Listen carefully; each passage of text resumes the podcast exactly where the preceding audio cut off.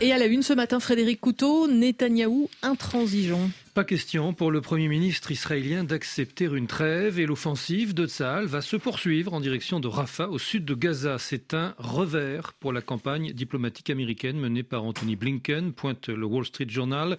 Le secrétaire d'État a rencontré les dirigeants israéliens hier lors de sa cinquième visite dans la région, visant en partie à désamorcer les tensions avant une éventuelle offensive militaire israélienne donc sur Rafah, où plus d'un million de Palestiniens déplacés ont cherché refuge. Pour l'instant, c'est donc l'impasse, pointe euh, le quotidien américain, malgré des semaines de négociations indirectes. Israël et le Hamas sont encore loin d'accepter le cadre euh, du cessez-le-feu négocié par euh, les États-Unis, le Qatar, l'Égypte et, par eux-mêmes, par les belligérants.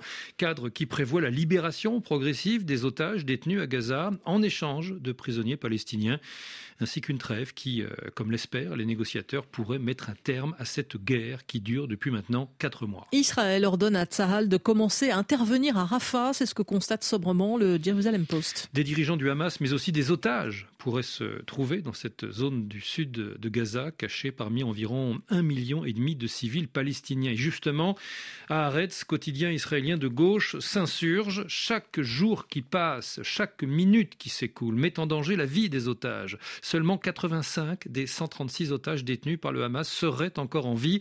Retarder la conclusion d'un accord équivaut à une condamnation à mort pour certains d'entre eux si ce n'est pour tous. Nous ne pouvons pas permettre que cela se produise, s'exclame Haaretz. Quiconque évalue une trêve uniquement en termes de donnant-donnant préfère en fait retarder les choses.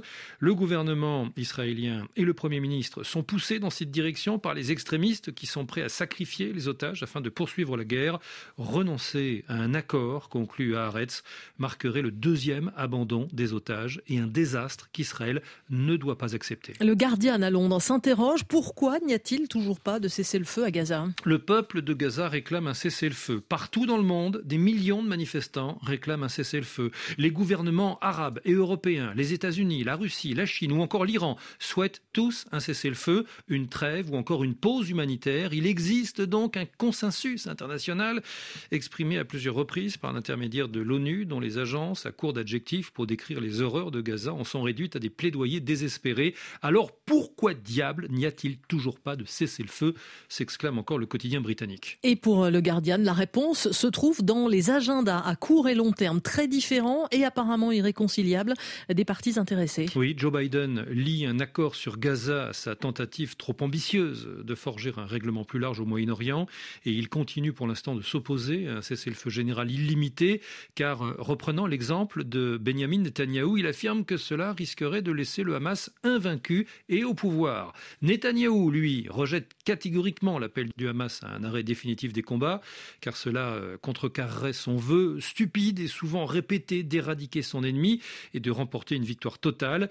Et puis les dirigeants du Hamas sont divisés entre ceux de Gaza qui, euh, épuisés, veulent un cessez-le-feu maintenant et ceux basés à Doha qui font pression pour un meilleur accord.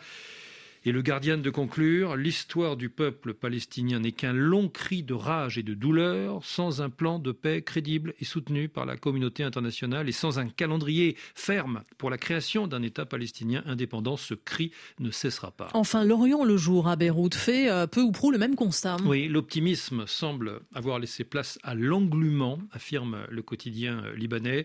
Force est de constater que ni Israël ni le Hamas ne paraissent aujourd'hui pressés d'arracher un accord.